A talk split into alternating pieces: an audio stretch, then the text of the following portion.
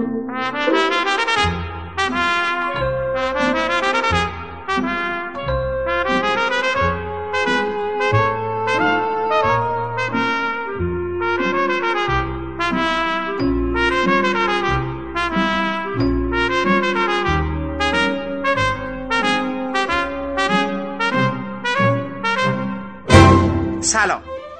حامد صرافی زاده هستم و خوشحالم که شما پادکست ابدیت و یک روز رو برای شنیدن انتخاب کردید.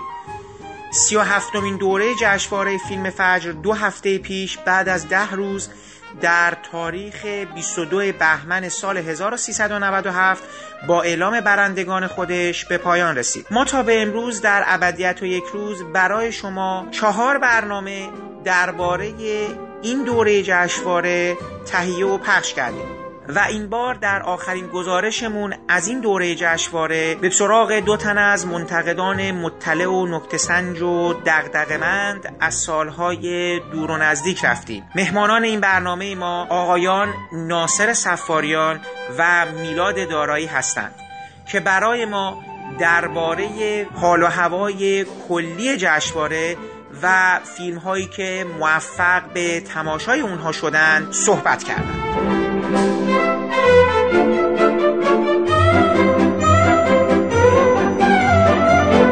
قبل از شروع جشنواره با اعلام اسامی و حتی کمی قبلترش با شنیدن آن فیلم هایی که داشت آماده می‌شد که به جشنواره برسه این رو متوجه میشیم که اسم های بزرگ که همیشه جذابیت به جشنواره میدن قبل از دیدن فیلم های مثال قایبند.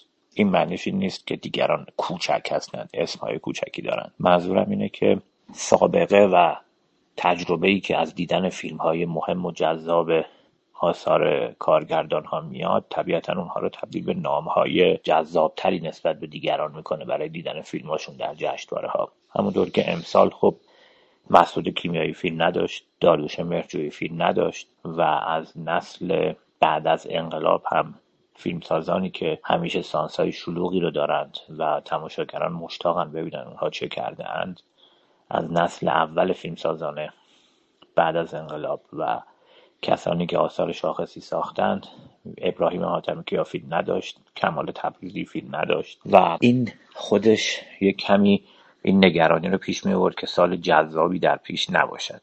ولی از طرفی به جدول که نگاه می‌کردیم کسانی که فیلم های خوبی ازشون دیدیم هم هستن در رده ای البته پایین تر و به دور از هیجانات جشنواره ای کیا مثلا فریدون جیرانی کیومرس پوراحمد رسول صدر عاملی فیلمسازان بعد از انقلابی که نسل اول به حساب میان و کسانی که از دهه شست ما کارهای اونها رو چه در زمینه نوشتن و چه در زمینه ساختن فیلم دیدیم.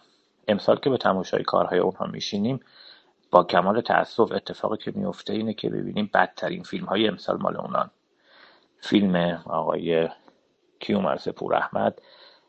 اساسا به چیزی میمونه که آدم تعجب می‌کنه از اینکه چگونه این فیلم ساخته شده هستن فیلم آقای جیرانی که اسمش آشفتگیه متاسفانه توصیفی از خود فیلم هم هست. آشفتگی که به کل اثر سرایت کرده. فیلم آقای رسول سترامنی در قیاس با خودش هم پایین تر قرار می‌گیره و فیلم معمولی تریه فیلمیه که بعد از دیدنش چیزی یادمون نمیمونه ازش که بخوایم توی ستاره دادن ها تو انتخاب ها توی تاریخ سینما ایران به یاد بیاریمش. این معمولی بودن اتفاقیه که به کل جشنواره امسال سرایت کرده.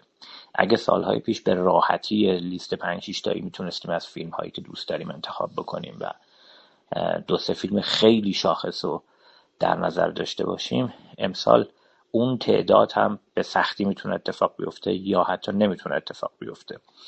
ما فیلم آقای علیرضا رئیسیان رو وقتی می‌بینیم توقعمون و تصورمون مثل سابق این است که ایشون فیلمسازی است که یک قصه ای رو با سر و تهش به شکل متداول و کلاسیک از ابتدا تا انتها میاد تعریف می‌کنه. فضای گرمی داره بازی های خوبی داره و از سالن که میایم بیرون نمی‌پرسیم این چی بود. ولی امسال آقای رئیسیان فیلمی ساخته که ما چنین پرسشی به ذهنمون میاد.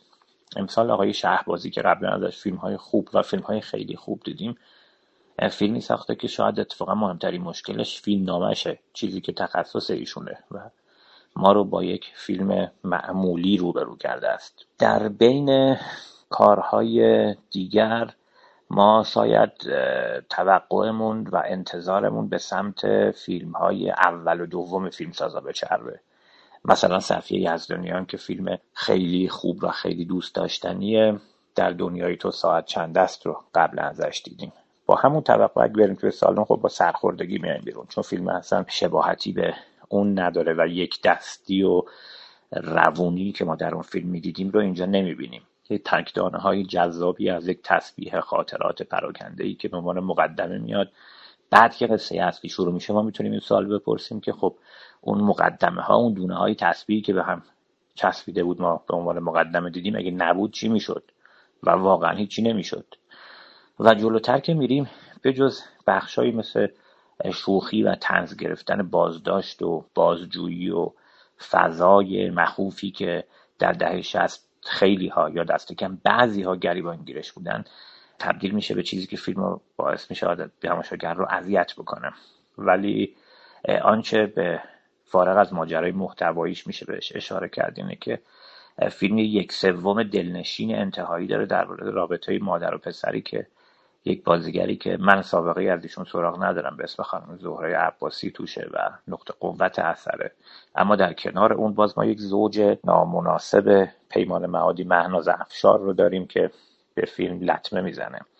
و در کل ما با اثری روبرو میشیم که گرچه لحظه های دلنشینی داره ولی این به کلیت اثر نتونسته تسری پیدا بکنه و چیزی بشه در حد و اندازه فیلم اول فیلم ساز توی فیلم های دیگه فیلم دوم مسعود بخشی هم همین وضعیت رو داره. به یک دستی فیلم اولش نیست در عین اینکه موضوع مهمی رو مطرح می‌کنه و این توانایی رو نشون میده که در یک فضای بسته و در یک محیط محدود استودیویی درباره یک برنامه تلویزیونی که در استودیو داره ضبط میشه میشه فیلم ساخت تماشاگر رو نگه داشت و فیلم فیلم تلویزیونی نشود. این اتفاق مهم درباره فیلم افتاده ولی خب بازی ها و مشکلاتی در فیلم نامه باعث شده که اینجا هم ما یک دسته کاملی نداشته باشیم. این اتفاق فیلم پولاد کیمیایی که به عنوان فیلم اول فیلمساز می‌تونه آدم امیدوار کنه به دیدن فیلم بعدیش فیلم های بعدیش. ولی چنان زیر سایه پدرشه و دیالوگ هایی رو در واقع به فیلم افزوده که مانع ارتباط درست میشه. در عین اینکه در فضا سازی و خلق صحنه هایی که فیلم مداری و نورپردازی فیلم خیلی اومده کمکش موفقه و یک اکبر زنجانپور خیلی خوب و یک لیلا زارع خوب هم ما در این فیلم می‌بینیم. فیلم مسخره باز خمایون غنیزاده نمونه دیگری یه فیلم اولی که مثل های آقای غنیزاده یک صحنه پردازی باشکوهی دارد. فضا فضای تئاتریه ولی تماشاگر رو با خودش همراه می‌کنه با استفاده از در واقع جلوه های ویژه کامپیوتری و اتفاقاتی که میفته به کمک طراحی صحنه خوب و طراحی لباس و گیریم خوب تو همون فضای بسته و محدودی که ما می‌بینیم. ولی آنچه که باز باعث میشه این فیلم هم نتونه به جایگاه مناسبی برسه و تلاش هدر شده داشته باشه اینه که فیلمساز فیلمنامه خوبی در دسترسش نداشته. فیلمنامه ای که ما داریم می‌بینیم انگار یک فیلم 20 دقیقه که به یک فیلم بلند کش پیدا کرده. این نکته رو ما در فیلم های دیگه هم می‌بینیم. فیلم بنفشه آفریقایی با بازی های ست بازیگر خوبش فاطمه معتمداری و سعید آقاخانی و رضا بابک هم همین مشکل رو داره. لحظه های جذاب بازی های جذاب کارگردانی که در کل ما نمی‌تونیم ازش اشکال و ایراد خاصی بگیریم. ولی در دل فیلمنامه همه اینها اتفاق میفته که موندگارش نمی‌کنه. فیلم جاندار همینطوره. علیرغم اینکه ما در واقع بحرانی رو داریم می‌بینیم که نمونهش رو در سینمای این سالهای ایران زیاد دیدیم. خانواده ای که در یک شرایط در واقع عادی هستند و در یک موقعیت بی بحران بحرانی شکل می‌گیره و همه با هم دیگه درگیر میشن تا بتونن مشکل رو رفع بکنن.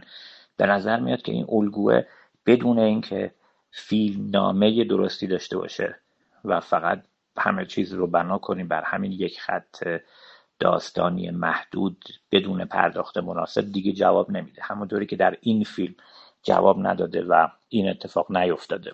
این اتفاق رو شما ببینیم که باز در فیلم دیگه ای میفته میایم مثلا می‌رسیم توی همین فیلم ها فیلم روزهای نارنجی آرش لاهوتی با بازی هدیه تهرانی که مثل همیشه یک حد استانداردی رو رعایت کرده و کارگردان هم با سابقه مستندسازیش روال در واقع واقع گرایی رو اصل قرار داده پیش میره ولی قهرمانه برای ما تبدیل به قهرمان نمیشه. با وجود اینکه فیلم داستان آدمی است داستان زنی است که قرار یکتنه در برابر همه مشکلات وایسه و موفق باشه. ولی ما از پیشینه و حتی امروز اون آدم چیز زیادی نمی‌دونیم که بتونیم باش همدلی کنیم و همراهی بکنیم. فیلم حمال طلای تورج اسراری هم همین جوریه. قابل تحمل برای یه بار دیدن. جذابه. ولی باز این حس داریم فیلم کوتاه کش آمده است که به زور انگار تبدیل به یک فیلم بلند سینمایی شده. جمشیدیه ساخته یلدا جبلی یه ملودرام تماشاگر پسندیه که شعار و تعهد اجتماعی بهش اضافه شده و اینها به اضافه ضعف نیمه دوم که فیلم افت می‌کنه و پایان بندی بعدش اون ملودرام تماشاگر پسند رو هم نابود می‌کنه و از بین می‌بره. یعنی باز دوباره ما به ضعف فیلمنامه می‌رسیم توی این اثر. سرخ پوست نیما جاویدی ولی اثر قابل تعملیه که در مقایسه با ملبورن فیلم اول سازندش خیلی بهتره. اینجا هم هم کارگردانی قابل قبولی داره برای ساخت یک فیلمی که با شکوه جلوه کنه.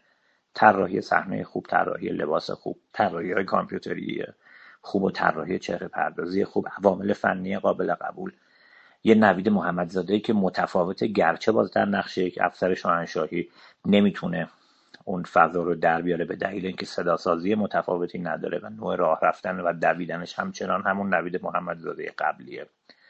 ولی یک پریناز ایزدیار مثل همیشه قابل قبول در کنار این داریم. ولی در کنار شکوهی که در فیلم می‌بینیم ریتم تقریبا مناسبی که می‌بینیم. باز ما یک پایان بندی نامناسب داریم و باز می‌بینیم که از نیمه به بعد فیلم دچار افت میشه و فیلم نامه چیزی ندارد که بخواد نگهش داره. این اتفاق تو درخونگاه هم میفته فیلم مرداری و نورپردازی مثل فیلم های قبلی کارگردان در خدمت اثر فضای مناسبی ایجاد می‌کنه. کارگردانی خوبی داریم.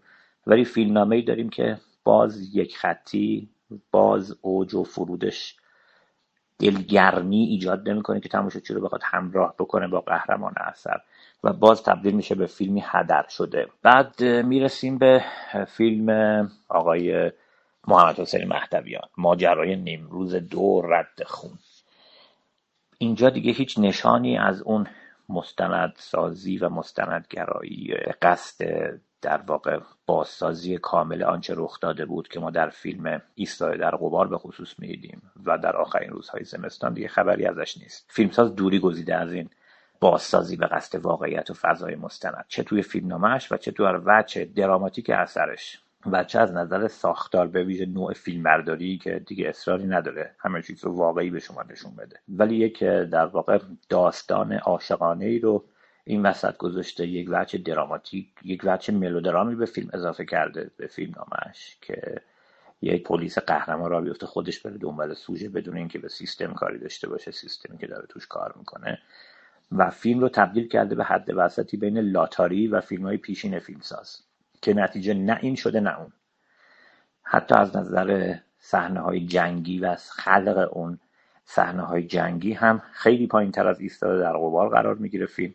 گرچه بازی های قابل قبولی همچنان ما از بازیگران قسمت اول فیلم ماجرای نیمروز داریم و یک هستی مهدوی فر خیلی خوب در این فیلم اضافه شده.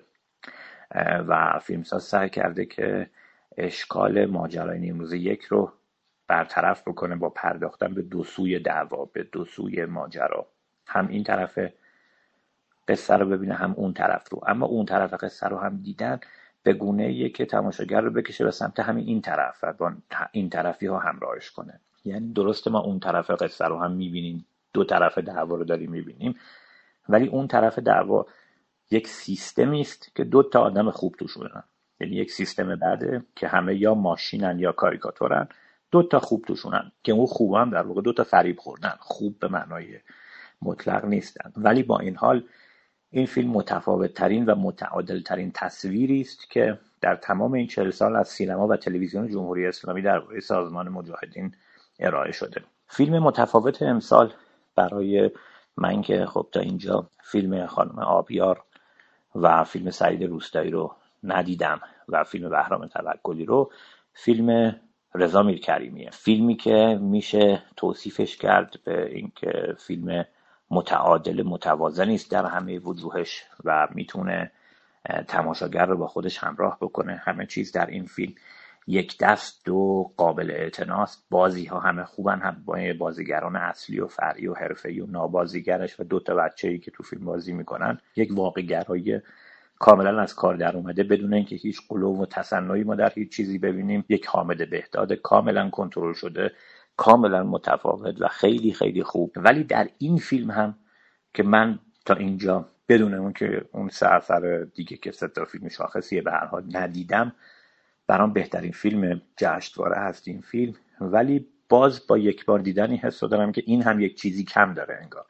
در قیاس با سینمای میرکریمی پایینتر قرار می‌گیره که گرچه نوع روایتش فاصله گذاری رو ایجاد می‌کنه که به هر حال با یک ضد قهرمان هم روبرو هستیم که نوع رفتارش به گونه نیست که ما کاملا از ابتدای فیلم باهاش همراهی کرده باشیم به عنوان بیننده. ولی این فاصله گذاری این همراه نشدن یک جایی شاید بتونه در واقع خلع و کمبود فیلم به حساب بیاد. باید دوباره این رو دید تا تکلیف مشخص تر بشه. ولی تا اینجای ماجرا من به هر حال این فیلم رو بهترین فیلم جشنواره امسال می‌دونم. به عنوان نقطه مشترک و در واقع نکته مشترکی که در میان فیلم های جشنواره امسال میشه بهش اشاره کرد اینه که یک روندی در چند سال گذشته در سینما ایران شروع شده بود که امسال شاید به نتیجه رسیده قوام یافته و اون اینه که ما دیگه فیلم خیلی خیلی ضعیف یک فاجعه تصویری یک فیلم که خیلی اذیت کننده باشه پشی از سال میای بیرون نمی‌بینیم. البته یه مورد بود که دوستانی در صحبت من نوشتهاشون اشاره کردن که من اون فیلم رو ندیدم. ولی دیگه مثل سالهای قبل نیست که چون چند سال پیش به قبل شما هم قطعا به خاطر دارید که یک سری فیلم ها بود واقعا فاجعه تصویری بود. الان اون چیزها رو ما تقریبا در جشنواره دیگه نداریم. در اغلب فیلم هایی که حتی نمیپسندیم هم می‌بینیم که عوامل فنی کار خوبن. یعنی شما فیلم برداری که اذیتت بکنه نمی‌بینی اینکه احساس بکنی چه گیریم بدیه نمی‌بینی. همه عوامل فنی سینما ایران رشد کردن و پیش رفتن. کارگردانی کارهای ضعیف هم حتی اغلب این گونه است که شما در فیلم صحنه هایی رو می‌بینید کارگردان خوب درآورده و مشکلش این است که اون توانایی به کل فیلم تسری پیدا نکرده و در همه فیلم نتونسته کارگردان اونجوری کار بکنه. ولی موقعی که فیلم ها تمام میشه و از سالن میای بیرون بدنه فیلم ها رو من دارم عرض می‌کنم. اغلب فیلم های جشنواره احساس می‌کنه که خب اگه فیلم رو نمی‌دیدی چی می‌شد؟ هیچی. اگه این فیلم ساخته نمی‌شد چی می‌شد؟ هیچی. به هنر چیزی اضافه شد؟ نه. آیا این فیلم ها قراره در سینما بفروشن؟ تقریبا میشه بگی شاید جز دو سه تاشون سه چهار تاشون نه پنج شیش تاشون اغلب حتی در فروش هم موفق نخواهند بود. یعنی بعدا هم اصلا نه صد سال نه ده سال همین یک سال دیگه. بپرسیم که آقا این در فیلم های جشنواره پارسال کدوم یادتونه؟ چقدر در ذهن باقی مونده؟ آنچه که اغلب به مشکل فیلمنامه برمیگرده نه همش. باعث شده که ما فیلم هایی ببینیم که احساس می‌کنیم از وجه هنری انگار توهی هستن. یعنی ما یک هنر نمی‌بینیم. نهایتا یه سری تکنسیان داریم می‌بینیم که همه دارن میان یه کاری انجام میدن و بعد میرن. ما هم به عنوان تماشاگر نشستیم و از سالن میایم بیرون و بعد از دیدن فیلم میریم دنبال کار زندگی خودمون و فیلم برامون تموم میشه. در حالی که قبلا در سینمای ایران فیلم های زیادی ساخته می‌شد که موقع که ما از سالن میمدیم بیرون رهامون نمی‌کرد و برامون تموم نمی‌شد در ذهنمون باقی میموند. این نکته مهمی است. این سوال مهمیه. چقدر از فیلم های امسال چند تا از فیلم های امسال در ذهن ما در دل ما رسوخ کرده و با ما خواهد موند. من شاید بدبینانه دارم نگاه می‌کنم. دست کم دارم به حساب که شاید من یکی اینجوری هم. انشالله که همه اینطوری نیستم برای من این پاسخ این سوال خیلی امیدوار کننده نیست. متاسفانه.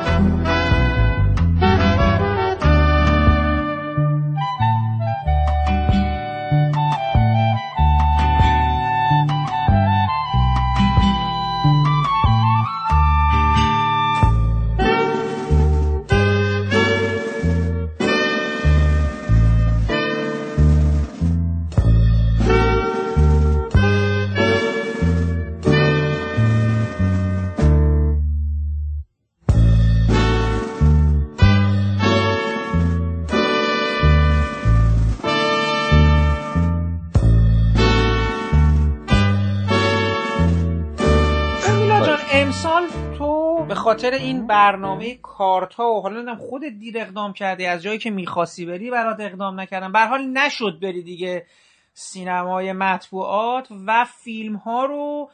اصلا رفتی کارت خریدی یا نه؟ سینماهای مختلف انتخاب کردی رفتی؟ راستش من کارت گرفتم. کارت که نه در واقع بلیت سری که در واقع در سه گروه دستبندی شده بودن فیلم ها و من یکی از این گروه ها رو خریداری کردم پیش از شروع جشنواره. یه سری ده تایی فیلم ها رو دیدم. البته دو تایی از فیلم ها رو ندیدم و به جاش یه فیلمی رو که توی گروه فیلم های من نبود رفتم و نشستم و دیدم. تجربه متفاوتی بود به دلیل اینکه بعد از دو سه سال از سینمای مطبوعات خارج شدم و در سینماهایی که حالا موسومن به سینمای مردمی فیلم دیدم. طبیعتا سینمای مطبوعات رو ترجیح میدم با همه تو کدوم سینما بودی؟ تو کدوم سینما بودی امسال؟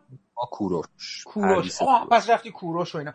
خب الان میگی تو ترجیحت ببین حالا این خوب شد اینو گفتی. توی مسیری که تمام اون سالا که تو سینماها بودم و تو جشنواره در حقیقت می‌رفتم من هم تو سینمای مطبوعات بودم هم تو سینمای مردمی. راستشو بخوای تجربه سینمای مطبوعات اون سالها با توجه به فضایی که بود تیپ آدمایی که بودن اصلا جوی که حاکم بود یه انرژی منفی توش بود که تو سینمای مردمی نبود. یعنی تو وقتی وای میستادی 6 ساعت تو صف که حالا دیگه اون صف هم نیست چون میری بلیت می‌خری مثل شما یه سانس رو می‌خری صورت اینترنتی در واقع پیش خرید تموم شده اون قصه و اینا. دیگه وقتی وای میستادی مجبور بودی با هزار یه اتفاقی که آدمایی که واقعا با علاقه اومد دادن فیلم ببینن. نه از سر وظیفه نه از سر شکایت نه از سر اینکه بعدش بیان بیرون نق بزنن چون اصلا نمی‌تونه اینا رو ببینی بعدش. و چون سری فیلم دیگر رو ببینی و اینا. برای همین حس چیز سری ولی حالا الان جالبه که تو برای میگی ترجیحت سینمای مطبوعات یا سینمای رسانه هاست چون خب می‌پرسیم به این چون. دلیل اصلی و عمده من برای این ترجیح اینه که در سینمای مطبوعات میشه فیلم های بیشتری دید. شما وقتی بلیت سری می‌گیرین یعنی خودتون رو محدود می‌کنید به دیدن 10 تا فیلم یا نهایتا 20 تا فیلم. چون به هر حال تداخل زمانی وجود داره و امکان دیدن همه فیلم ها یعنی نزدیک به سی فیلمی که در جشنواره حضور دارن ام از انیمیشن و فیلم های مستند و اینها وجود نداره. ولی زمانی که در واقع کارت سینمای مطبوعات سینمای رسانه ها رو دریافت می‌کنی می‌تونی فیلم های بیشتری ببینی یک تصویری از سینما ایران در یک سال آینده داشته باشی. این چشم انداز و دورنما به تو کمک می‌کنه. این فیلم ها رو در کنار هم ببینی روند تهیه و تولید روند تغییر و تحول سینما ایران رو از سال گذشته یعنی از جشنواره که پیش از این برگزار شده تا این جشنواره ارزیابی کنی و اتفاقهایی که قرار در سال آینده یعنی در اکران در نمایش عمومی برای این فیلم ها بیفته رو تا حد زیادی تحلیل کنی. و می‌تونی تصمیم بگیری که سال آینده کدوم یک از این فیلم ها رو دوباره و به دور از هیاهوی جشنواره ببینی و قضاوت دقیق تری داشته باشی. بعد بینانش هم اینه که فیلم های هست که تو به عنوان کسی که به سینما علاقه منده کسی که منتقد کسی که نویسنده است خیلی فیلم ها رو قاعدتا نمیری در سالن سینما نمی‌بینی و براشون وقت نمی‌ذاری. اما حالا که در سالن مطبوعات حضور داری حالا که وقتت رو ده روز اختصاص دادی به جشنواره اون فیلم ها رو هم میری می‌بینی. خیلی ساده و خودمونی بخوام بگم در وقت و هزینه تو هم صرفه جویی میشه. چون احتمالا در طول سال و در حالت عادی اون فیلم ها رو نمی‌بینی. این به تو کمک می‌کنه که حالا اون فیلم های به هر حال فیلم های قابل اعتنایی نیستن ببینی و راجبشون احتمالا بنویسی و قضاوت کنی. این یه نکته. نکته دوم که می‌تونه خیلی نکته مهمی باشه اینه که تو مجبور نیستی سر صف ایستی همونطور که اشاره کردی صفهایی که الان وجود داره با صفهایی که حالا پیشتر زمانی که تو ایران بودی دهه هفتاد دهه هشتاد تشکیل می شده احتمالا قابل مقایسه نیست. صفهای طولانی توی خیابون توی سرما الان خیلی از سالن های سینمایی که ما میریم از جمله همین کوروش محیط ها مسقف دیگه تو دست کم سرما اذیتت نمی‌کنه. اما خب به هر حال همین توی صف ایستادن و منتظر موندن خودش اذیت کننده است. مگر اینکه تو خب بلیت سری داشته باشی. که حتی وقتی هم بلیت سری داری مثل من که گفتم بلیت سری دارم باز باید یه 20 دقیقه قبل از فیلم بیای و داخل صف ایستی که زودتر از بقیه بتونی بری داخل و از اون هیاهو و شلوغی فرار کنی و بری داخل سالن. به ما بگو کدوم فیلم ها رو دیدی و با هر اولویتی اگه می‌خوای برامون صحبت کن. به نظرم بهتره شاید حتی یه کلیتی یه حس کلی که خودت احساس کردی با توجه به شنیدهات و خوندهات و حالا دیدهات. اصلا به نظرت امسال چه چیزی قالبه یعنی اگه می‌خواستی یه گزارش بنویسی احساس می‌کردی که چه حسی رو توی تمام این فیلم ها به صورت مشترک احساس می‌کنی نانوشته بین خطوط؟ راستش من امسال هشت فیلم دیدم. یعنی نزدیک به یک سوم فیلم های حاضر در جشنواره. بنابراین نمی‌تونم قضاوت دقیقی داشته باشم. چیزهایی هم که در ادامه خواهم گفت بر مبنای همین دیده هاست و این دیده ها شامل همین هشتاست. یعنی چند تا فیلم مهم و بحث برانگیخته رو من ندیدم. مثل تختی رد خون ناگهان درخت سرخپوست قصر شیرین.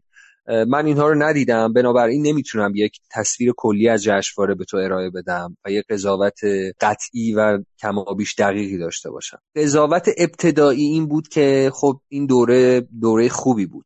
به شوخی من به یکی از دوستان می‌گفتم که وقتی مسعود فراستی در یک دوره از سه تا فیلم تعریف کنه یعنی که خب اون جشنواره جشنواره خوبیه. اما از این شوخی که بگذریم من یه نکته ای که راجع به جشنواره فجر به نظرم وجود داره و دوست دارم مطرح کنم اینه که به نظرم جشنواره فجر در اغلب دوره ها یک کیفیت کمابیش ثابتی داشته که این کیفیت در بعضی دوره ها یه خورده بالاتر رفته و در بعضی دوره ها یه خورده پایین یعنی در هر دوره ما به طور معمول دو تا فیلم قابل قبول داریم و تعداد زیادی فیلم متوسط و بد در اون دوره هایی که ما از اونها به عنوان دوره های بهتر جشنواره فجر یاد می‌کنیم مثل سال 87 یا سال 89 اعداد اون فیلم های قابل قبول بیشتر شده. یا این صفت قابل قبول تبدیل شده به خوب تبدیل شده به خیلی خوب تبدیل شده به مثلا یک فیلم عالی. به طبع اون یه خورده از اون فیلم های متوسط و بد کمتر شده. ولی در نهایت اینکه تو فکر کنی تحول و تغییر عجیب و غریب در جشنواره فجر رخ داده یا رخ میده به نظرم کمی دور از انتظاره. چون همچین تغییر و تحولی نیازمند یک برنامه ریزی نیازمند تصویر کردن یک دورنمایی است ترسیم یک آینده است که من خیلی این رو در جشنواره فجر نمی‌بینم. جشنواره فجر به نظر من اگر هم دورههایی داشته که بهتر از دورههای پیش از اون و پس از اون بوده بیشتر حاصل اتفاق بوده نه برنامه ریزی. شما مثلا اگر میگید سال 89 سال خوبی بوده من این رو بیشتر نتیجه اتفاق نتیجه کوشش های فردی می‌دونم. یعنی این سیستم حاکمیتی و سازوکار مدیریتی در اون دوره حتی فیلمی مثل جدایی نادر سیمین رو تا آستانه توقف فیلم برداری برد. یعنی اون دوره ای که جدایی نادر سیمین داشت ساخته می‌شد و بعد رسید به جشنواره سال 89 به دلیل اظهارات فرهادی در جشن خانه سینما فیلمبرداری جدایی نادر سیمین متوقف شد. به همین سادگی. و فیلم می‌تونست اصلا ساخته نشه. یعنی می‌خوام بگم بسیار اشتباه اگر فکر کنیم در دوره های مختلف مدیریتی حالا خیلی مثلا دوراندیشی وجود داشته و نشستن گفتن خب ما برای آینده سینما ایران برای جشنواره سال آینده و دوره بعد چیکار کنیم که کیفیت بره بالاتر.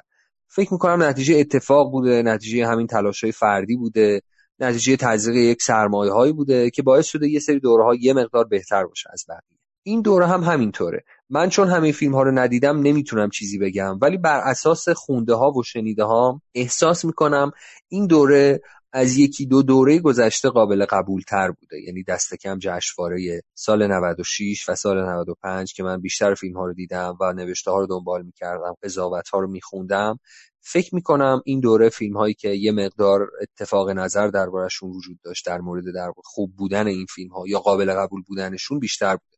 با این حال این گزاره کاملا ابطال پذیره چون من خودم فیلم ها رو ندیدم. بخشی از این چیزی که دارم میگم بر مبنای شنیده هاست. این نکته بود که به نظر من می‌رسید برای شروع و راجب کلیت جشنواره. کسانی که فیلم ها رو بیشتر دیده باشن کاملتر دیده باشن قطعا می‌تونن درستتر راجب این موضوع صحبت کنن. برای تو تو این هشتا کدوم فیلم برجسته شد و چرا؟ یعنی لزوما برجسته به معنای خوب یا بدش نیست؟ یعنی نمی‌خوام بگم حتما خوب بوده که برجسته شده. چیزی که تو این هشتا فیلمیه که می‌خواستی احساس کردی بیشترین حرف میشه در مورد زد با اون شروع کنیم راستش سوال سختیه چون خیلی بهش فکر نکردم این مدت.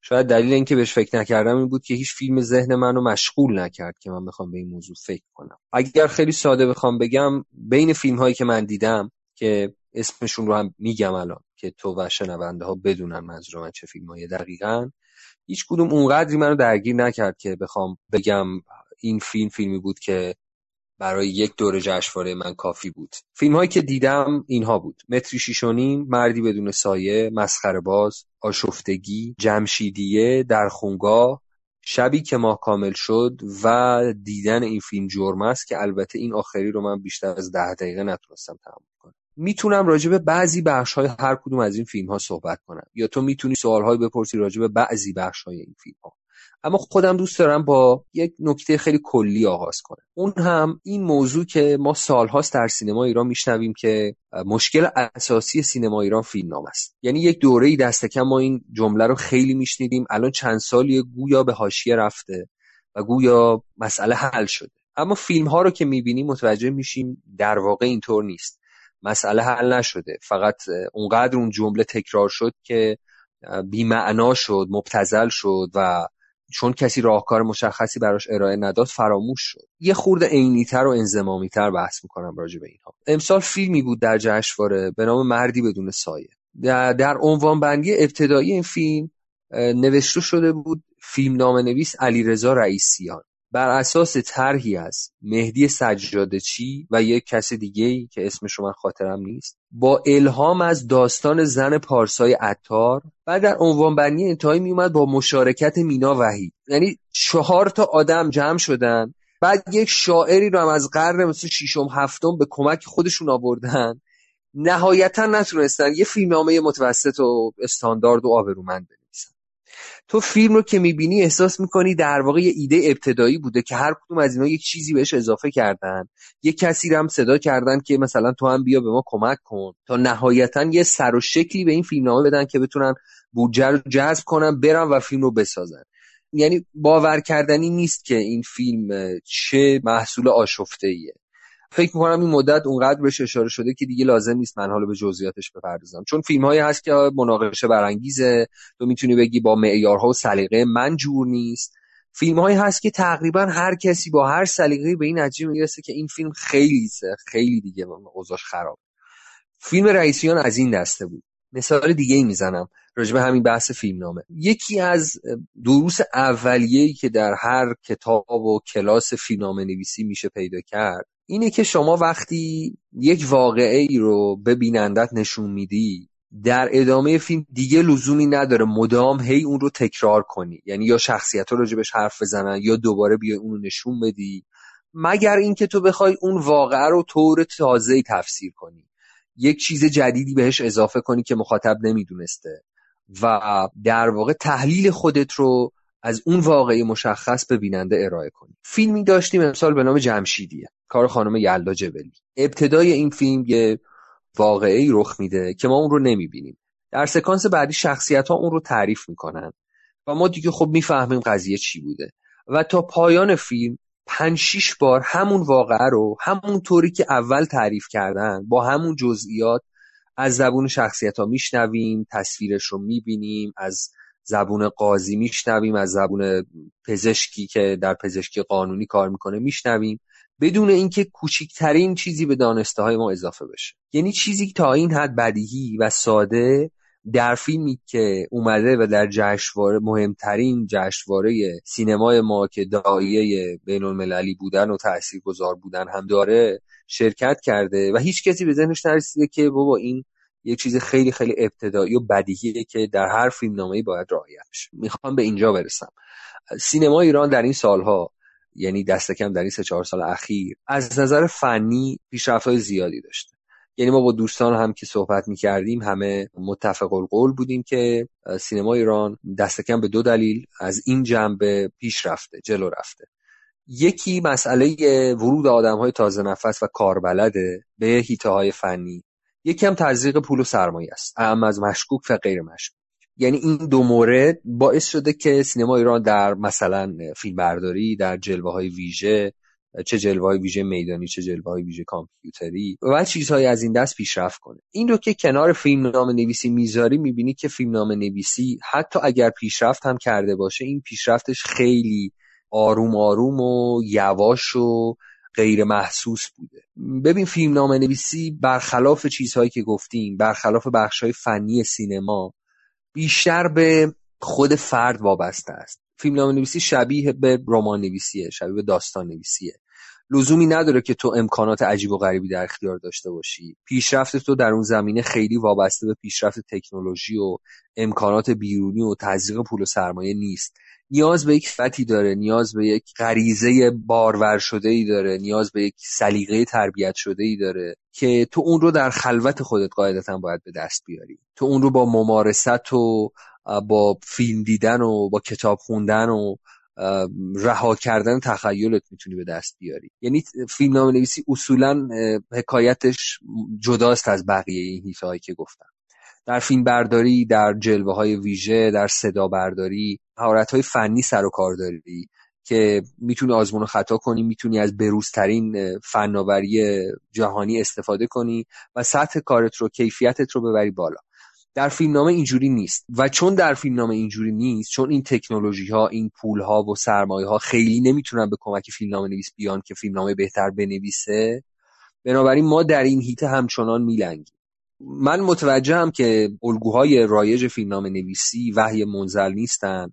من متوجهم که اینها رو حتما باید زیر پا گذاشت. حتما باید الگوهای تازه تولید کرد. ولی مشکل در ایران اینه که از همین الگوهای شناخته شده هم ما خیلی نمونه های درست درمون و درجه یکی نداریم. و خیلی ها در واقع قواعد رو نه از سر دانستن و شناختن که به دلیل نشناختن به خیال خودشون دارن میشکنن. و هر کدوم هم مدعی که ما داریم کار تازه می‌کنیم. در حالی که در خیلی از این فیلم ها چیزهایی که هر فیلمنامه مثلا پیش پا افتاده هر فیلمنامه ای که در هر حال اصول و قواعد اولیه‌ای رو باید رعایت کنه اینها رو داره این فیلم ها ندارن. از همین چیزهای ساده محرومن. مثلا همین فیلم شبی که ما کامل شد فیلم تحسین شده و سیمرغ برده جشنواره امسال از این قضایا خیلی زیاد داره. میشه دربارش مفصل صحبت کرد. بیرون این قضایا یه چیز دیگه ای رو هم ما در نظر بگیریم. ببین من اینو بارها بارها مطرح کردم. خودت هم حتی فکر کنم توی برنامه حجوم فکر می‌کنم یه اشاره کردی. ببین اصولا ما یه مسئله بزرگتر و کلانتر از اینا داریم که چرا فیلم می‌سازیم؟ می‌دونی؟ یعنی یه آدمی به عنوان کسی که میره پشت دوربین قرار می‌گیره به نظرم اگر یه دیدی داشته باشه در مورد زندگی در مورد سیاست در مورد انسان در مورد اخلاق در مورد سرگرمی می‌دونی؟ در مورد تخیل در مورد بازیگوشی اینها خیلی مهم هستند در محصول نهایی. به نظر میاد یکی از آدمایی که نسبت به کلیتش یعنی یه دقدقه هایی داره و در مورد اون دقدقه هاش می‌خواد واقعا حرف بزنه. این مثلا به نظرم یکی از این آدمایی که الان هستن فرهادیه. خب؟ از یه سمت دیگه یا آدم دیگه هست که مثلا مثل مانی حقیقی به نظر میاد اون هم یک سری دقدقه هایی داره که این دقدقه ها حالا به صورت خیلی شاید استهزاگرا یعنی هم یه نگاه هایی داره نسبت به یه بدبینی هایی مثلا داره. متوجه هستی؟ چون مثلا در آره. سه تا فیلم آخر شما سه تا ب... سه مدل بدبینی می‌بینی دیگه. من خوب البته فقط تیزر رو اینا دارم. خب حالا متنا رو یه نگاهی کردم ولی خب دو فیلم بعدی یعنی اجدها وارد می‌شود و پذیرایی ساده. شما می‌بینی که نسبت به چیزی که داره توضیح داده میشه اصلا یه بدبینی و اصلا انگار اصلا از یه جهان دیگه ای داره میاد این آدم. و فیلمهاش بر اساس احتمالا میگم اگه پای صحبتهاش هم بشینی در مورد اینو صحبت می‌کنه. حالا مثلا در مورد جمشیدیه یا فیلم های دیگه ای که امسال من با یک دیگه بچه صحبت ما الان چهار تا فیلم در مورد قصاص داریم. متوجه هستی؟ سوال اینه که معلف ما موقعی که می‌خواد در این قصاص آیا واقعا مسئله قصاص مسئلهشه یا نه؟ قصاص در حقیقت یک بستری دیده که توش هیجان وجود داره. یعنی می‌تونه چند بچی بکنه. آخه خیلی جالبه کردن یعنی ما الان نمیگم مثل حالا مشکل ما الان موی دخترای ما قطعا قصاص هست و هزار تا چیز دیگه. چه جوری شده که در فیلم سازای ما چهار تاشون شدن سر قص... مسئله قصاص؟ و بعد خب الان که داری میگی مثلا یه فیلم جمشیدی هم قصاص دیگه درسته؟ بله بله. خب ببین الان بازم یه بخشی ازش آره. در واقع به این مثلا ما الان چهار تا درام دادگاهی داریم چهار تا مثلا توی دادگاه دارن. حتی این متری شیشونی هم گویا داره در دادگاه میگذره و اینا. از جایی به بعد از جایی به بعد کاملا مرتبط میشه بله. به نهادهای قانونی و ببین همین من دارم بعضا به این فکر می‌کنم که واقعا فیلمسازای ما فیلم چقدر از دقدقه هاشون برمیاد. چقدر به این دقدقه ها فکر کردن چقدر این دقدقه ها درونی شده. چقدر فقط خود فیلم ساختنه مهمه. می‌دونی؟ بعضی وقتا یا من اصلا می‌خوام یه فیلم بسازم بره. یعنی اصلا دیگه من احساس می‌کنم این مثلا مردی بدون سایه دقیقا محصول یک نگرانی نیست محصول فیلم فیلم جریان اصلی هم به اون مفهوم نیست. یعنی مثلا تماشاگر بیاد بشینه این فیلم رو ببینه به قول که مثلا کهنه شده اصلا این نگاه. آره این از اون فیلم هاییه که معاد و معاش رو با هم از دست میده. یعنی این فیلم نه فیلمیه که میفروشه در سینماها و سرمایهش رو برمیگردونه. نه فیلمیه که نگاه تخصصی و حرفه‌ای اهل سینما و منتقدا و نویسنده ها رو به خودش جلب می‌کنه.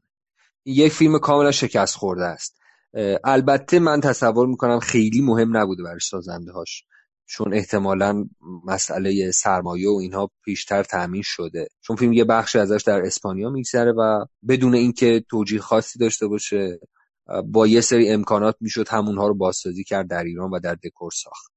تصور می‌کنم از ابتدا هم خیلی مهم نبوده بر سازندگانش وگرنه یک فکری می‌کردن به حال این چیزی که به عنوان فیلم روی پرده فرستادن. اما نکته ای که میگی حامد جان درسته. نمیشه متر و معیاری تعیین کرد و نمیشه سنجید که کجای اینها دغدغه فیلمساز هست و کجای اینها دغدغه فیلمساز نیست. اما دست کم به قول تو میشه این شک ها رو مطرح کرد. میشه تردید کرد در اینکه چقدر اینها دغدغه فیلمساز بوده. خب یه فیلمی که امسال این جمله رو خیلی راجع بهش میشنیدیم که این حاصل دغدغه‌های شخصی فیلمسازه. حاصل تجربه زیسته فیلمسازه. فیلم ناگهان درخت صفی ازلانی. من فیلم رو ندیدم و نمی‌تونم دربارش صحبت کنم. اما فکر می‌کنم بیننده تا حدی متوجه این صداقت و این دغدغه مندی فیلمساز میشه. تو می‌تونی با اون دغدغه ها موافق باشی یا مخالف می‌تونی با دغدغه ها موافق باشی اما با نوع پرداختشون در این فیلم خاص مثلا مخالف باشی. اما تا حدی میشه تشخیص داد که کدوم یک از این فیلم ها برآمده از اون دغدغه هاست و کدوم یک از اونها نتیجه دغدغه هایی که محیط برای آدم تعیین کرده. یعنی چیزهایی که از بیرون به آدم تحمیل شده. چیزهایی که رسانه ها جریان اصلی حاکمیت تهیه کننده سیستم سرمایه آره. بله تولید و پخش و همه اینها به تو تحمیل کرد. بنابراین میگم من در ابتدا نیت خانی نمی کنم دستگاه مثلا سنجش دغدغه برای کسی کار نمی‌ذارم. ولی خود به خود وقتی فیلم ها رو می‌بینی تا حدی می‌تونی تشخیص بدی که چه کسی بر اساس نیاز درونی خودش فیلم ساخته و چه کسی بر اساس نیاز بیرونی. یعنی تو می‌تونی بفهمی که کدوم فیلمساز از درون خودش سفارش گرفته و کدوم یکی از بیرون. اینکه آدم تحت تاثیر جامعهش باشه و وقایع اجتماعی رو به تصویر بکشه اصلا چیز منفی نیست. منظور من اصلا اون بخش از فیلمسازایی نیستن که این شکلی. منظور من اونهایی که خیلی ساده دنبال رو هن و منتظرن ببینن در دنیای بیرون چه اتفاقی میفته. فیلم های امسال تا حدی این دنبال رو بودن رو من درشون می‌دیدم. ببین تو هر کدوم از این فیلم ها رو که می‌دیدی هر کدوم که نه بیشترشون رو که می‌دیدی می‌تونستی بفهمی این از پس یک جریانی اومده. مثلا وقتی شبی که ما کامل شد رو می‌دیدی می‌تونستی بفهمی که این نتیجه یک تلاش سه چهار ساله در سینما ایران که به راه افتاده برای اینکه فیلمسازها و به طور کلی جریان سینما ایران تکلیفش رو با یک سری مسائل سیاسی روز روشن کنه. اینجا مسئله گروهک حالا به تعبیری گروهک تکفیری جندالله تو جاهای دیگه مثلا در به وقت شام حاتمیکیا تو می‌تونی در واقع این رو در قالب حضور نظامی ایران یا در واقع حاکمیت ایران در سوریه ببینی یعنی یک سری وقایعی که معاصر ماست هم عصر ماست پیامدهاش دامن ما رو هم گرفته و فیلمسازها انگار می‌خوان تکلیفشون رو با این روشن کنن. یا در واقع از بیرون این تصمیم گرفته شده که راجع به این موضوعات فیلم هایی ساخته بشه و یک پیامهایی مخابره بشه به بیننده و به جامعه تا حدی در واقع قضیه روشنتر بشه. خلاصه اینکه این یک نمونه بود. ولی خب خیلی فیلم های دیگر رو هم تو می‌تونی بفهمی که این فیلم ها در واقع خیلی قائم به ذات نیستن. اینها موجودیت مستقل ندارن. اینها خودشون پیشنهاد تازه نمیدن. دنبال رو فیلم هایی هستن که پیش از این ساخته شدن. مثلا همین فیلم جمشیدیه تحت تاثیر فیلمیه که اون خودش تحت تاثیر یه فیلم دیگه بود. یعنی تو وقتی جمشیدیه رو می‌بینی به یاد فیلمی میفتی که دو سال پیش تو جشنواره نمایش داده شد و مورد توجه هم واقع شد. یعنی فیلم بدون تاریخ بدون امضا. که خود اون فیلم هم تحت تاثیر جدایی نادر از بنابراین وقتی تو فیلم جمشیدیه رو می‌بینی همین سوالی رو که تو گفتی از خودت می‌پرسی که چرا فیلمساز برای چی این فیلم رو ساخته؟ خب وقتی دست کم یه نمونه ایرانی داری که شبیه به این یه نمونه خارجی هم داری که فیلم زن بی سر مارتله. با داستانی مشابه یعنی خط داستانی مشابه اون. یعنی یک اتفاقی در ابتدای فیلم که شخصیت اصلی رو که در هر دو فیلم هم زنه دچار تردید می‌کنه دچار عذاب وجدان می‌کنه. و این در طول فیلم با این عذاب وجدان دست و پنجه نرم می‌کنه. که خب فیلم مارتل راه دیگه رو میره و این فیلم راه دیگه رو. قصلا مقایسه نیست ارزش گذاری هم نیست چون ارزش هر فیلم معلومه. صرفا می‌خوام بگم این خیلی مهمه. نکته که دو گفتی خیلی اساسیه. اینکه فیلمساز باید از خودش بپرسه من چرا دارم اینو می‌سازم؟ آیا واقعا دغدغه این رو دارم؟ و آیا می‌تونم چیزی به فیلم هایی که پیش از این راجبه این موضوع ساخته شده اضافه کنم یا نه؟ فکر می‌کنم اگر هر فیلمسازی این رو از خودش بپرسه خیلی فیلم ها در سینما ایران ساخته نمیشن. یعنی اگه از خودش بپرسه که من قرار چیز تازه اضافه کنم یا همون قبلی ها رو در شکلی بدتر تکرار کنم. ببین میلاد حالا تو این سری که تو گفتی تو مسخره باز رو دیدی درسته؟ بله. من احساس کردم که مسخره باز داره یک راه تقریبا نوعی رو در پیش خودش باز می‌کنه. یعنی ما انگار یک فیلمسازی رو داریم که داره یه مخوده از این دنبال روی حداقل سینمای ایران داره بیرون میاد. این که باز هم من تو خونده ها بدونی که ببینم به نظر میاد که خود فیلم ولی ریشه در یه جنس دیگه سینمای خارج از ایران داره. حالا بیا در مورد مسخره باز که شاید یه مقدار صدای نوعی بود صحبت کنیم. مسخره باز چطور شده به نظر تو؟ ببین مسخره باز هم به نظر من باز از یک جریان دیگه ای داره در واقع سرچشمه می‌گیره. مسخره باز منو یاد چند تا فیلم میندازه در این چند سال سینما ایران که شباهت هایی داشتن. حتی برخی عوامل این فیلم ها هم یکسان بودن. مثل فیلم اجدها وارد می شود یا مثل فیلم نگار که اولی سه سال پیش و اون یکی دو سال پیش در جشنواره بودن بنابراین مسخره باز هم به نظر من به اون معنا فیلمی نیست که یک فضا و هوای کاملا تازه باشه در سینما ایران. تو این فیلم ها رو که دیده باشی و مسخره باز رو هم که ببینی متوجه میشی که خط و ربطایی بین اینها وجود داره. اما در مورد خود فیلم اگر بخوام صحبت کنم که این رو جایی هم نوشته بودم به نظرم مسخره باز یک نوسانی بین دو مدل متفاوت. بین دو مدلی که غنیزاده کارگردان تئاتر در این سالها در هر دوی اونها آزمون و خطایی داشته یعنی یه مدلی که فیلم تا جایی با اون پیش میاد مدلیه که از غنیزاده کارگردان در انتظار گدو ما انتظار داریم. یعنی سه تا شخصیت یا به طور خاص دو تا شخصیت آتل و باطل که صابر ابر و بابک حمیدیان بازی می‌کنن که می‌تونه یادآور ولادیمیر و استراگون نمایشنامه بکت باشه. تکرار تکرار و تکرار ملال و معناباختگی زندگی این آدم ها و همه اون چیزهایی که می‌تونه ما رو به یاد نمایشنامه بکت و کلا جهان بکتی بندازه. اما فیلم از جای به بعد ما رو در واقع یاد همایون قنیزاده کارگردان میسیسیپی نشسته میمیرد. یعنی فیلمسازی که به اون قلمرو جمع و جور اول راضی نیست به اون دو تا شخصیت و لوکیشن سلمونی و تکرارها و دیالوگ های عجیب و غریب و می‌خواد وارد یک وادی دیگه ای بشه. انگار می‌خواد بگه که منی که تازه از تئاتر اومدم و اولین فیلمم فیلمم رو می‌سازم می‌تونم همون کاری رو که روی صحنه تئاتر کردم اینجا هم انجام بدم. می‌تونم ماشین بیارم می‌تونم نمی‌دونم هواپیما بیارم. می‌تونم حمام خون را بندازم آدم بکشم مسلسل بیارم تیربارون بیارم و می‌تونم به شما بفهمونم که من سینما رو هم بلدم. من صرفا از تئاتر نیومدم. من همونطور که در میسیسیپی نشسته میمیرد به سینما ادای دین کردم. اینجا هم باز می‌خوام بیشتر و بیشتر به سینما ادای دین کنم. اما مشکلی که وجود داره اینه که من به عنوان بیننده اولا نمی‌تونم این دو پارگی فیلم رو هضم کنم.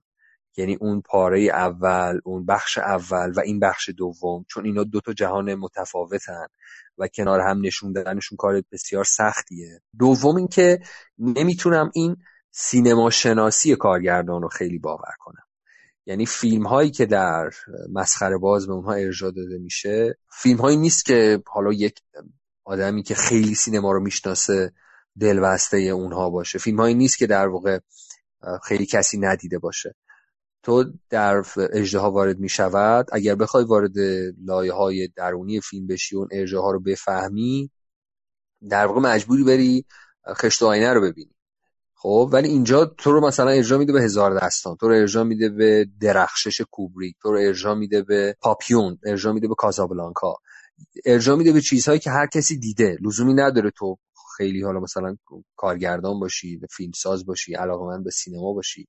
فیلم هایی که اون پیرمردی هم که توی سلمونی نشسته با بازی علی نصیریان دیده. و کار دیگه هم که فیلم می‌کنه اینه که در واقع چون میترسه که بیننده عام گمراه بشه میترسه که بیننده این ارجاع رو نفهمه این ارجاع رو یه بار در دل فیلم بازسازی می‌کنه و بعد به اون بازسازی ها ارجاع میده. یعنی چی؟ یعنی اینکه ما مثلا می‌بینیم که صابر ابر روی صفحه تلویزیون کوچیکی که داره داره کازابلانکا رو می‌بینه داره پاپیون رو می‌بینه داره هزار دستان رو می‌بینه.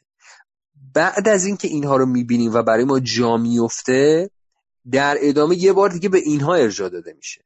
یعنی به چیزی بیرون از فیلم ارجاع داده نمیشه. فیلم در واقع به باور من با این کارش یک جور محافظه کاری رو تزریق می‌کنه به ساختار خودش که در اون نیمه اول وجود نداره.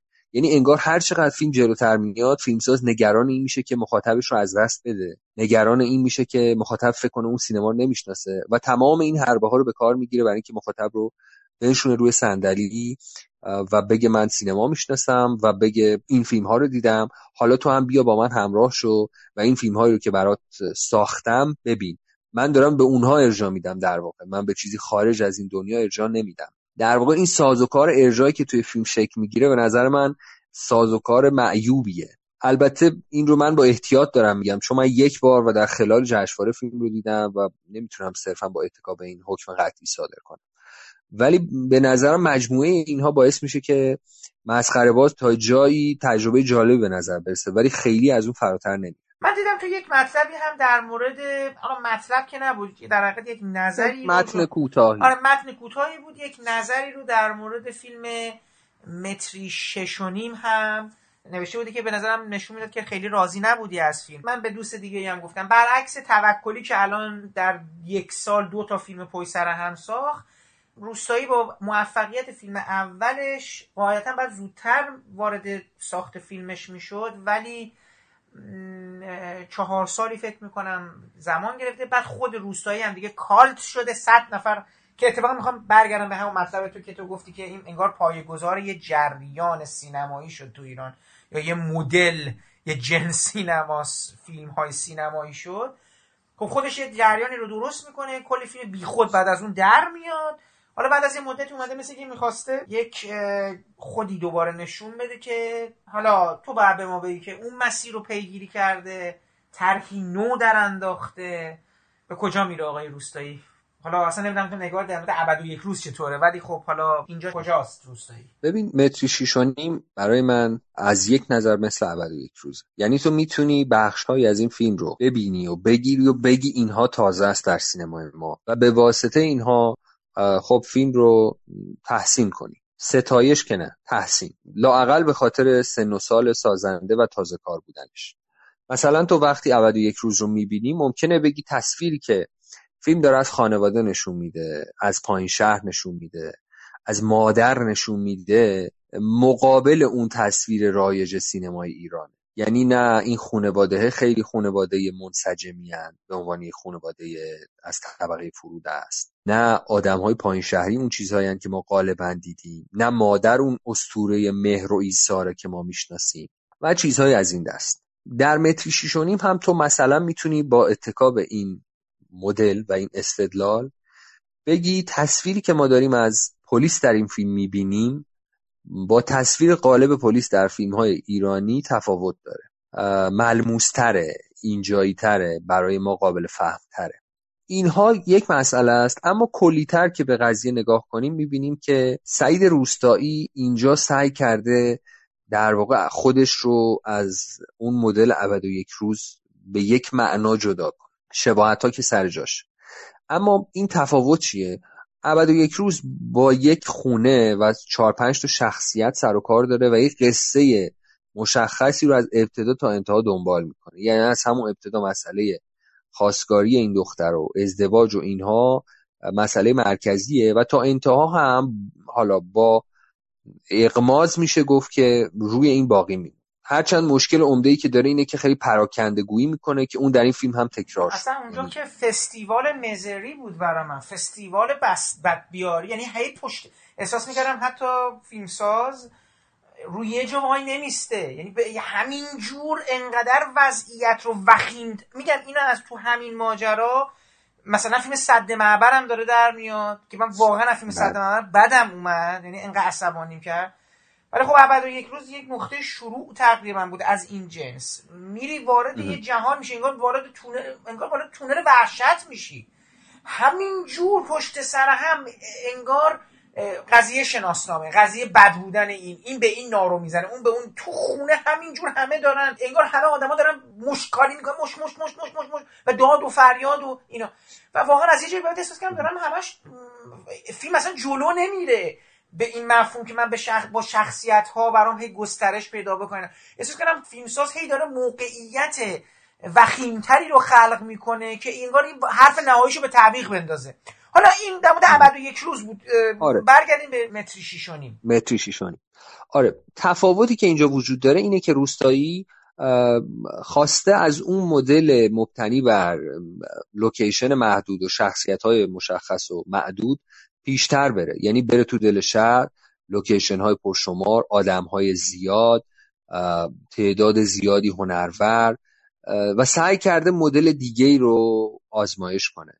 به نظر من در این مدل خیلی موفق نبود چون کنترل اون مدل اول کار ساده تریه. تو وقتی که با چند تا آدم سر و کار داری در یک لوکیشنی هستی که به هر حال عمده فیلمت در اونجا میگذره کارت ساده تره. ولی وقتی میری تو دل شهر قصت رو پروبال بیشتری میدی آدم ها بیشترن شخصیت ها شخصیت های فرعی کارت دشوارتر میشه.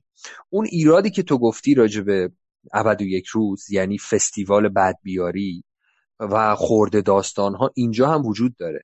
یعنی همونطور که در ابد و یک روز هم کلی خورده داستان فرعی وجود داشت که تو می‌تونستی حالا اونها رو حذف کنی. و بپردازی به داستان اصلیت و اون رو منسجمتر و پربارتر تعریف کنی اینجا هم وجود داره. یعنی مثلا ما راجع به رابطه یک پلیس با یک قاچاقچی قرار فیلمی ببینیم. این وسط کلی خورده داستان بی ارتباط با این قضیه وجود داره که ما فقط احساس می‌کنیم فیلمساز برای اینکه اون بخش به اصطلاح اجتماعی داستانش رو فر بکنه اومده از اینا استفاده کرد این وسط مثلا پدر و پسری رو می‌بینیم که اونا هم توی بازداشتگاه هن اونا هم به جرم قاچاق مواد مخدر دستگیر شدن. و فیلم شاید ده 15 دقیقه از زمان نسبتا طولانیش رو اختصاص میده به اینها. در حالی که ما اصلا نمی‌فهمیم برای چی اینها باید باشن. و هی منتظریم اینها یک ارتباطی به قصه اصلی پیدا کنن اما این اتفاق نمیفته ما وقتی این فستیوال بدبیاری رو به قول تو ردیف می‌کنیم اون وقت یه جایی در میمونیم که این رو چجوری باید جمع کنیم. نتیجه این میشه که یهو مثلا دو تا شخص یعنی دست کم یه شخصیت مرکزی رو که می‌تونه معمای ما رو حل کنه میفرستیم رو هوا. یعنی با یک انفجار این آدم میره رو هوا. همون اتفاقی که در سرد معبر هم میفته یعنی داستان تا یک جای پیش میاد بعد یهو وسط شارع یک آره، تصادفی رخ میده. اون آدم آره. مسیر داستان به کلی تغییر می‌کنه. ما وقتی انبوهی از این خورده داستان ها انبوهی از چیزهای بی ارتباط رو میاریم و کنار هم می‌ذاریم اون وقت جمع کردنش کار بسیار سختی میشه. مجبوریم به همچین راههایی رو بیاریم. درباره متر شیشونیم من همونطور که گفته بودم اینطور فکر می‌کنم. یعنی تلاش هایی برای پیشنهادهای تازه به سینما ایران که در اغلب موارد به نتیجه نمی‌رسه. من فکر کنم تو بعد نه که دوباره برگردیم در شبی که ماه کامل شد یعنی فیلمیه که امسال هفت تا سیمرغ برده. بر حال بخشی از منتقدای ما با فیلم همراه هستن. بعضی هم که خب ازش دورن دیگه. کارگردانی خانوم آبیار نسبت به دو فیلم دیگه در مورد این پروژه ای که ملتهب سیاسی شده است. همونجور که شما گفتید یه مقدار به نظر میاد که فیلمسازها باید تکلیفشون رو می‌خواستن با یک سری از حرف های نگو یا چیزی که ما تو سینمامون کمتر یعنی از وقایع روزمون که تصویری ازش تو سینمای روزمون نیست خواستند واردش بشن وارد این حوزه بشن. چگونه دیدی توانمندی خانم آبیار رو؟ یا حالا شبی که ماه کامل شد چطوره اصلا برای تو؟ کجا میسته توی مجموعه فیلم های سینمایی را؟ من پیش از اینکه فیلم شبی که ماه کامل شد رو ببینم سانس پیش از اون فیلمی دیدم به نام دیدن این فیلم جرم است. البته ده دقیقه یعنی بیش از ده دقیقه رو واقعا نتونستم تحمل کنم. محصول حوزه هنری. فکر می‌کنم من اگه چند دقیقه ابتدایی فیلم رو تعریف کنم همین الان کاملا تو و شنونده ها دستشون میاد که با چه جور فیلمی طرف هستیم. خیلی کوتاه سعی می‌کنم تعریف کنم. فیلم شروع میشه یک آقای 65 6 ساله ای که احسان امانی بازی می‌کنه نقشش رو. در یک ماشین مدل بالایی نشسته و پشت چراغ قرمز منتظره که چراغ سبز شه. خانمی با یک پراید فکستنی میاد اونجا. خانمی با هجاب برتر البته که این داره توی ماشینش به همسرش پیام میده. در همون لحظه این آقای 65 6 ساله که ماشین مدل بالا سوار شده شیشه رو میده پایین و به اون خانم میگه که خانم شما این لباساتو از کجا می‌گیری؟ از فشن می‌گیری؟ با یه حالت تنامیز اون خانم احساس ناامنی می‌کنه. بعد از اینکه چراغ سبز میشه میره به مسیرش رو ادامه میده و فرار می‌کنه در واقع. و این مردم در کمال ناباوری دنبال اون راه میفته یعنی بیخیال موضوع نمیشه و دنبالش میره. میره جلوتر یه جایی راه این رو صد می‌کنه. بعد این خانم مجبور میشه که بزنه بغل از ماشین پیاده شه خارج از قاب اون بابا این رو کتک می‌زنه و این با سر و روی خونین ضمن حفظ هجاب برتر برمیگرده و توی ماشینش میشینه و مسیرش رو ادامه میده. حالا این وسط سوال هم اینه که این اگر می‌تونست به مسیرش ادامه بده اساسا برای چی توقف کرده؟ یعنی اگه می‌تونست از دست این فرار کنه همون اول برای چی وای میسه که اون بیاد کتکش بزنه؟ و بعد برای چی باید بعد آدم بیماری داریم دیگه. بله آره. خب. شبیه کابوس نیست؟ شروع کابوس آدم نیست. ببین بعد کاشف عمل میاد که همسر این خانم رئیس پایگاه بسیجه و اون آدمی هم که این رو کتک زده یک آدم تاجر مثلا مست الکلیه. خب دیگه تو خود حدیث مفصل بخوان از این مجمل. من دیگه بعد از این رو ندیدم. فقط تا اینجا دیدم که اومدن. گفتن که برای چی این رو دستگیر کردیم و آوردین توی پایگاه بسیج؟ این از بالا دستور اومده که این رو باید آزاد کنیم کیو؟ رئیس همون که من بله بله. 65 ساله تاجر مست؟ بله بله. آقا یه این از عروسی توی... خب حالا می‌خوام آره کم کم می‌خوام به اینجا برسم. بعد از اون ما فیلم خانم آبیا رو دیدیم. ببین به نظرم فیلم دیدن این فیلم جرمه است. محصول اون بخشی که فکر می‌کنه هنوز با پیش پا افتاده ترین داستان و پیش پا افتاده ترین پرداخت ایدئولوژیش رو به خورد مخاطب بده. همین که تو رو به یاد عروسی خوبان دهه 60 میندازه فکر می‌کنم برای فهم این موضوع کافیه. کات فیلم نرگس آبیار همون چیزیه که فکر می‌کنم بخش باهوشتر خواد یعنی اونها حوزه هنری هن و بخش کموشتر و اینها نهادهای امنیتی اطلاعاتی و بخش باهوشتر. قصه فیلم شبی که ما کامل شد درباره عبدالحمید ریگی برادر عبدالمالک ریگیه قصه عاشقانه این آدم و همسرش و اتفاقهایی که در ادامه برای اینها میفته طبیعتا دسترسی به این پرونده و بیرون کشیدن جزئیاتش جز با همکاری نهادهای امنیتی و اطلاعاتی میسر نبود. و به همین دلیل من میگم اون بخشی که حالا قصه مگه در... به نظر اون قصه نمی‌تونه این قصه ای باشه که تو سیستان هم شنیده باشن افراد؟ یعنی برای اون آدم آدم نامف... در حقیقت نامشهوری نیست دیگه. من منظورم حرف رو درسته جزئیات این ماجرا قطعا از یه سمتی ثبت شده در قسمت امنیتی. ولی می‌خوام بگم مثل خیلی از آدمای دیگه که اون اصلا اون آدم آدم محلی اونجاست دیگه. و هزار یه خانواده اونجا با این آدم در ارتباط بودن. میگم یعنی شاید فکر کنم که از این جهت گفتم که شاید این اطلاعات خیلی هم طبقه بندی ببین آخه, آره آره. آره اما خب این آدم بعدا دستگیر شده قطعا اعترافاتی داشته بله، بله. چیزهایی داشته که هر کسی بخواد فیلمی بسازه راجع به این آدم اعم از مستند یا داستانی باید آره. بله قطعا بله. باید به اونها مراجعه کنه هم برای اینکه بتونه جزئیات رو درستتر در بیاره همین که خیلی از نظر استناد تاریخی مرتکب اشتباه عجیب و غریبی نشه حالا من فیلم نرگس آبیار رو همزاد یا خواهر یا برادر دوقلوی فیلم ماجرای نیمروز می‌دونم به چه دلیل؟ به دلیل اینکه ماجرای نیمروز به باور من اونطور که با بعضی دوستان مشترکمون قبلا هم صحبت کرده بودیم و از جمله با خودتو بارها ماجرای نیمروز روایت طیف اصلاح طلب هاست از وقایع سال 60 و فیلم شبی که ماه کامل شد روایت همین طیف از گروه های موسوم به تکفیری و گروه جندالله. به سرکردگی عبدالمالک ریگی ما در فیلم مهدویان اون روایت خیلی خشک و همیشگی و در واقع غالب رسمی رو نمیشنیدیم.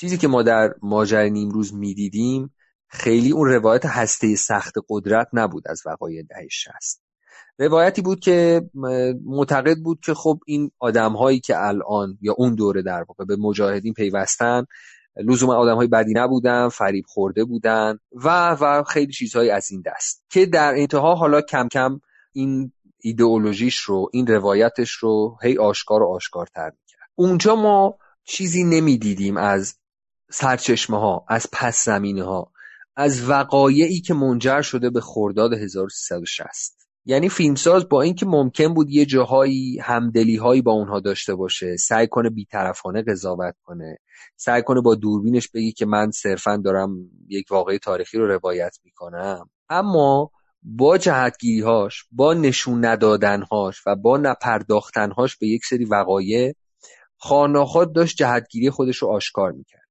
یعنی شاید در اون وقایعی که داشت برای ما تعریف می‌کرد تحریف عمده رخ نداده بود. اما خیلی چیزها رو در واقع حذف کرده بود یا خیلی چیزها رو که باید نشون می‌داد برای اینکه ما به یه نتیجه درست برسیم به ما نشون نمی‌داد. در فیلم خانم آبیار هم این اتفاق میفته این که من میگم این دوتا محصول یک نوع نگاهن به این دلیل. در شبی که ما کامل شد هم ما خیلی پس زمینه ها رو نمی‌بینیم سرچشمه ها رو نمی‌بینیم. نف... نمی‌فهمیم که چرا این آدم ها از مثلا ساکنان بی آزار بلوچستان تبدیل میشن به های عضو گروه جندالله اینجا هم مثل ماجر نیمروز یکی دو تا اشاره مختصر میشه به قضیه که در واقع دیگه خیلی روایت یک طرفه نشه که روایت اصولگراها نشه که بشه روایت اصلاح طلب هایی که به هر حال معتقدن خطاهایی شده ولی اصل قضیه خیلی زیر سوال نیست. مثلا فرشته صدر عرفایی که مادر عبدالمالک ریگی و برادرشه به این اشاره می‌کنه که در منطقه ما به دلیل فقر و نبود شغل این جوونا به قاچاق رو میارن. بعد بعد از اون بعد از قاچاق حالا به این گروه ها میپیوندن و غیره. یعنی یه جا ما یه کد می‌گیریم که خب این آدم ها هم قربانی هستن. یا جای دیگه از فیلم از زبون عبدالمالک ریگی میشنویم که اونهایی که می‌خوان اسلام رو با صلح و دموکراسی و لیبرالیسم آشتی بدن از هر خائنی خائن ترن یعنی فیلمساز در مقام کسی که مخالف اندیشه های ریگیه در واقع می‌خواد بگه که اسلام در قرائت افراطی این آدم هاست که با صلح و دموکراسی و لیبرالیسم همخانی نداره و آشتی ناپذیره. خب یعنی اسلام در واقع این قابلیت رو این انعطاف رو داره. ولی چون این قرائت های سخت و بسته که این راه رو میبنده. خب این همون چیزیه که ما سالها از زبون اصلاح طلب های چه داخل ایران چه خارج از ایران شنیدیم. یعنی از کسانی مثل تاجزاده و حجاریان بگیرید تا کسانی مثل سروش و کدیور و دیگران. یعنی می‌خوام بگم که فیلم سعی می‌کنه در واقع تا حدی که می‌تونه جانب انصاف رو نگه داره ولی قاعدتا نمی‌تونه چون آبشخور فکری چیز دیگه ایه اصلا این رو کنار بذاریم که حالا با احتمالا با همکاری نهادهای امنیتی و اطلاعاتی ساخته شده بودجه داشته حمایت داشته. کلا دنیای ذهنی فیلم دنیای فکری فیلم اون تفکری که پشت فیلمه خیلی این اجازه رو بهش نمیده که بره اونور رو هم ببینه. یعنی تصویری که از اینها می‌سازه اینه که ما یه سری بلوچ شریف داریم که اون بلوش های شریف اون کسانی هن که با هر سختی و مشقتی در این کشور می‌سازن. هر نوع ظلم و ستم و تبعیضی رو تحمل می‌کنن. اینها بلوچ های بدن. اینهایی که رفتن و پیوستن به جندالله بلوچ های بدن. مثل همون چیزی که سالها راجع به سنی ها گفته میشه که ما سنی های خوب داریم. اونها وهابی که رفتن و دارن علیه کشور میجنگن. خلاصه کنم. ما خیلی از این ها و از این ها و از این هایی که اونجا بر اساس مذهب و نژاد و قوم بر این آدم ها تحمیل میشه چیزی نمی‌بینیم. صرفا پرت میشین به بعد از این قضیه به کارهایی که این آدم ها می‌کنن. و وقتی چون این اتفاقی میفته حتی اگر تو سعی کنی بیطرف باشی که اصولا و اصلا ممکن نیست به ذهن بیننده جهت میدی. حتی اگه بگی من نمی‌خواستم یک هیولا تصویر کنم باز این اتفاق میفته چون تو داری از نگاه این ور می‌سازی و به عنوان آدمی که این ور وایستاده گاهی سعی می‌کنی با اونها همدلی کنی. گاهی می‌خوای یه در واقع ارزم به حضور شما انتقادی هم از خودت و سمت خودت کرده باشی. ولی در نهایت مال این وری و نمی‌تونی از این فراتر بری. بنابراین اتفاقی که در فیلم خانم آبیار میفته به نظر من اینه و به این دلیل هم من معتقدم که فیلم خیلی شبیه به ماجرای نیمروز. حتی تصویری که فیلم ترسیم می‌کنه از نیروهای اطلاعاتی و امنیتی حتی دوربین فیلم هم به اون شبیه. یعنی ما در فیلم مهدویان هم ماجرای نیمروز یک چون من دور ندیدم. ما در فیلم مهدویان هم با یک دوربینی طرف هستیم که ادعای بیطرفی داره. ادعای مستند نمایی داره.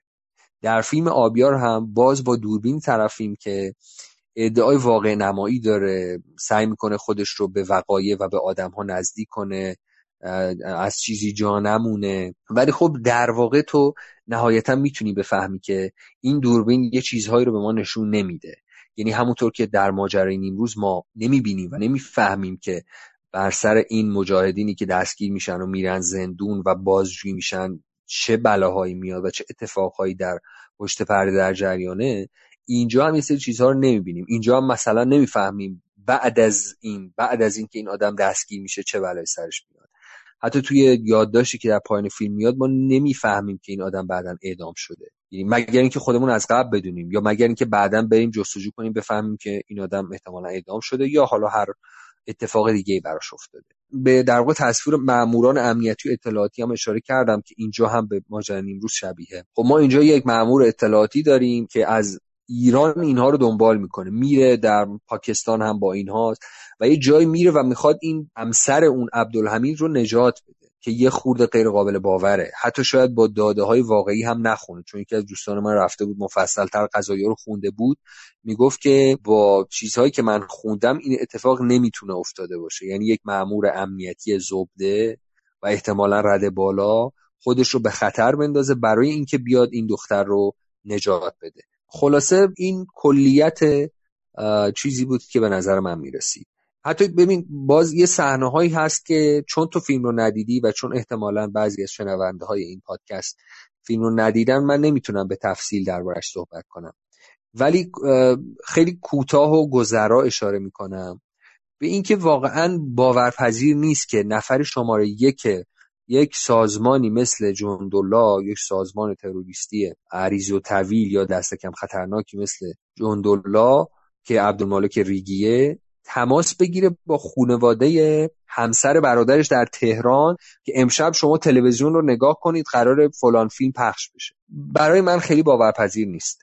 نمی‌دونم در دنیای واقعی این اتفاق افتاده یا نه؟ فکر اون گروه خیلی گروه پیچیده ای بوده مثلا خیلی دیگه این آدمو فکر شده تر دارن. یعنی انقدر برای برنامه کاراشون برنامه ریزی و اینا داشتن. من فکر کنم ساده خیلی ساده. ببین حالا گروه جندولا حالا نمی‌دونم با چه فرایندی.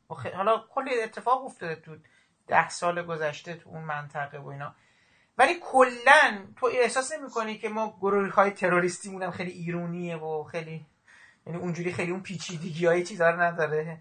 تو این آدما خیلی ساده شاید اما ببین این آره اما این خب دست کم تو نیست. آره می‌فهمم چی میگی تو البته. آخه ببین این با اصولی که خود فیلم بنا می‌کنه همخوانی نداره.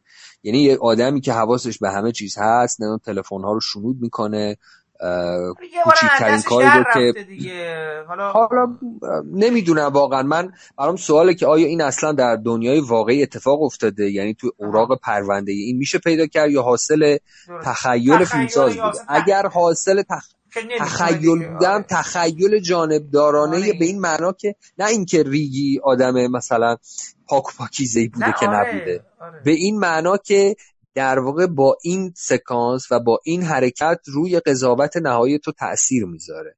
و میگم چون خیلی چیزها رو به تو نشون نداده خیلی چیزهایی که در واقع اتفاق افتاده رو به تو نشون نداده. اون وقت اگه این چیز رو که اتفاق نیفتاده به تو نشون بده طبیعتا ذهن تو جهت می‌گیره و این کاری که فیلمساز داره با تو می‌کنه. در نهایت من فکر می‌کنم که خب فیلمی نیست که ادعای غیر سیاسی بودن داشته باشه. و وقتی فیلمی خودش با کودهای مختلفش حالا یا یه خود هوشمندانه یا خیلی آشکار و بیپرده داره به من میگه که من فیلم سیاسی یا موضع سیاسی دارم دارم طرز تفکر یک طیف خاصی رو باستاب میدم. دلیلی نداره که منتقد هم با اون غیر سیاسی و صرفا سینمایی برخورد کنه این بحثیه که سر ماجرای نیمروز هم وجود داشت. درباره مباحث سینمایی این یکی هم میشه بحث کرد. همونطور که راجب ماجرای نیمروز. چون راجب اون فیلم خیلی می‌گفتن که ما با بچه سیاسی قضیه کاری نداریم. صرفا جنبه سینمایی این رو به عنوان منتقد فیلم بررسی می‌کنیم. در حالی که اون فیلم از نظر سینمایی هم مشکل داشت قابل بحث بود. راجع به این فیلم یعنی شبی که ما کامل شد هم همینطوره. یعنی ما اگر بخوام همین این چیزها رو که من گفتم نادیده بگیریم و بگیم من فقط سینمایی نگاه می‌کنم چون من منتقد فیلمم تحلیلگر سیاسی نیستم راجع به وجه سینماییش هم خیلی میشه بحث کرد. از جمله با مهمتر از همه روند تحول این آدم یعنی این عبدالحمید ریگی عاشق پیشه شاعر مسلک که در نهایت منجر میشه به اون اتفاقهایی که میفته و در فیلم خواهید اینم دوباره مثل این, همون این دیگه کاملا سینماییه. می‌فهمم.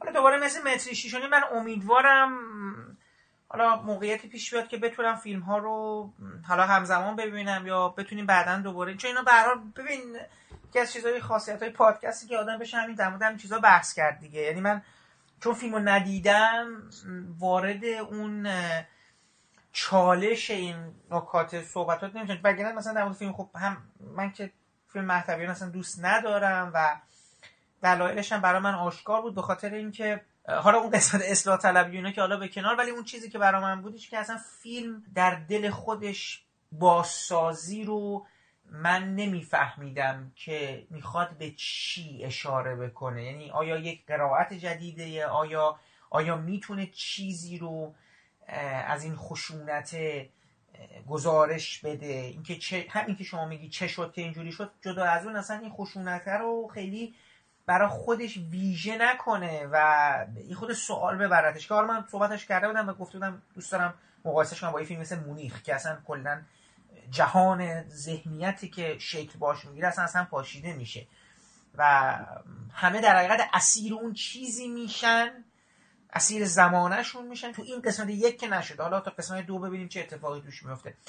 ولی خب میگم من فیلم شبی که ماه کامل شد رو ندیدم. اینا خودش این فیلم خیلی وجوه مختلفی دارن دیگه. هم بحث سیاسیش هست و هم بحث سینماییش.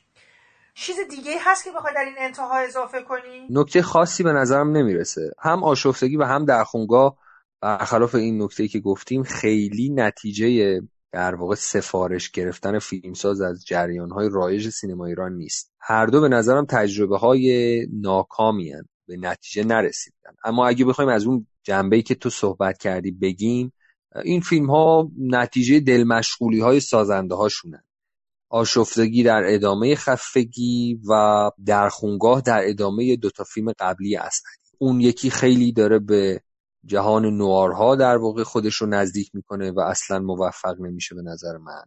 این یکی هم داره با در واقع سینمای کیمیایی خودش رو وفق میده. و به نظر من در واقع به طرز عجیبی خیلی شبیه به بخش زیادی از فیلم های کیمیایی. یعنی یک کلیت معیوب با لحظه های خوب. یا اگر بخوایم جمله رو برعکس کنیم که خوشبینانه به نظر برسه لحظه های خوب در دل کلیتی معیوب. حالا نمی‌دونم کدوم یکی رو اول گفت. کلیت معیوب و لحظه های خوب یا لحظه های خوب و کلیت معیوب. هرچی هست به نظرم فیلم از این فراتر نمیره.